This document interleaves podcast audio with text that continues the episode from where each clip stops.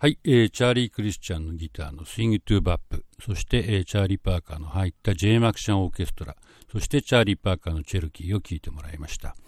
えっ、ー、と、最初の、えー、スイング・トゥ・バップっていうのは、えー、トプ シー っていう曲のコード進行のジャムセッションらしいんですけども、まあ途中から入って途中で終わっちゃうんですが、えー、チャーリー・クリスチャンのギターって本当すごいなと思います。あの非常に自然なフレーズで、しかも、あの、非常に流麗というか、こう、次から次へといいフレーズが出てくるっていうね、あの、感じがしますね。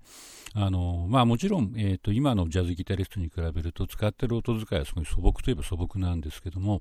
とにかくリズム感と、えー、フレーズの歌いっぷりが本当素晴らしいと思います。で、まあこれを聞いてですね、あのいろんなギタリストたちがチャーリー・クリスチャンみたいになりたいって言って、えー、まあ、そこからあの戦後のジャズギター史は始まったというところもあります。ほとんどの、えー、1920年代生まれ、えー、30年代前半生まれぐらいのギタリストはみんなチャーリー・クリスチャンの真似をしていたと言っても過言じゃないかと思います。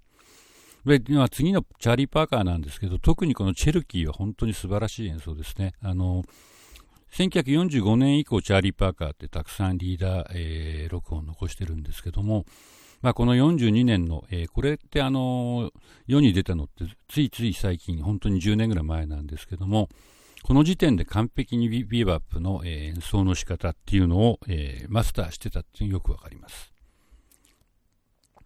えー、というわけで次は第二次世界大戦とジャズっていう話をしたいと思います。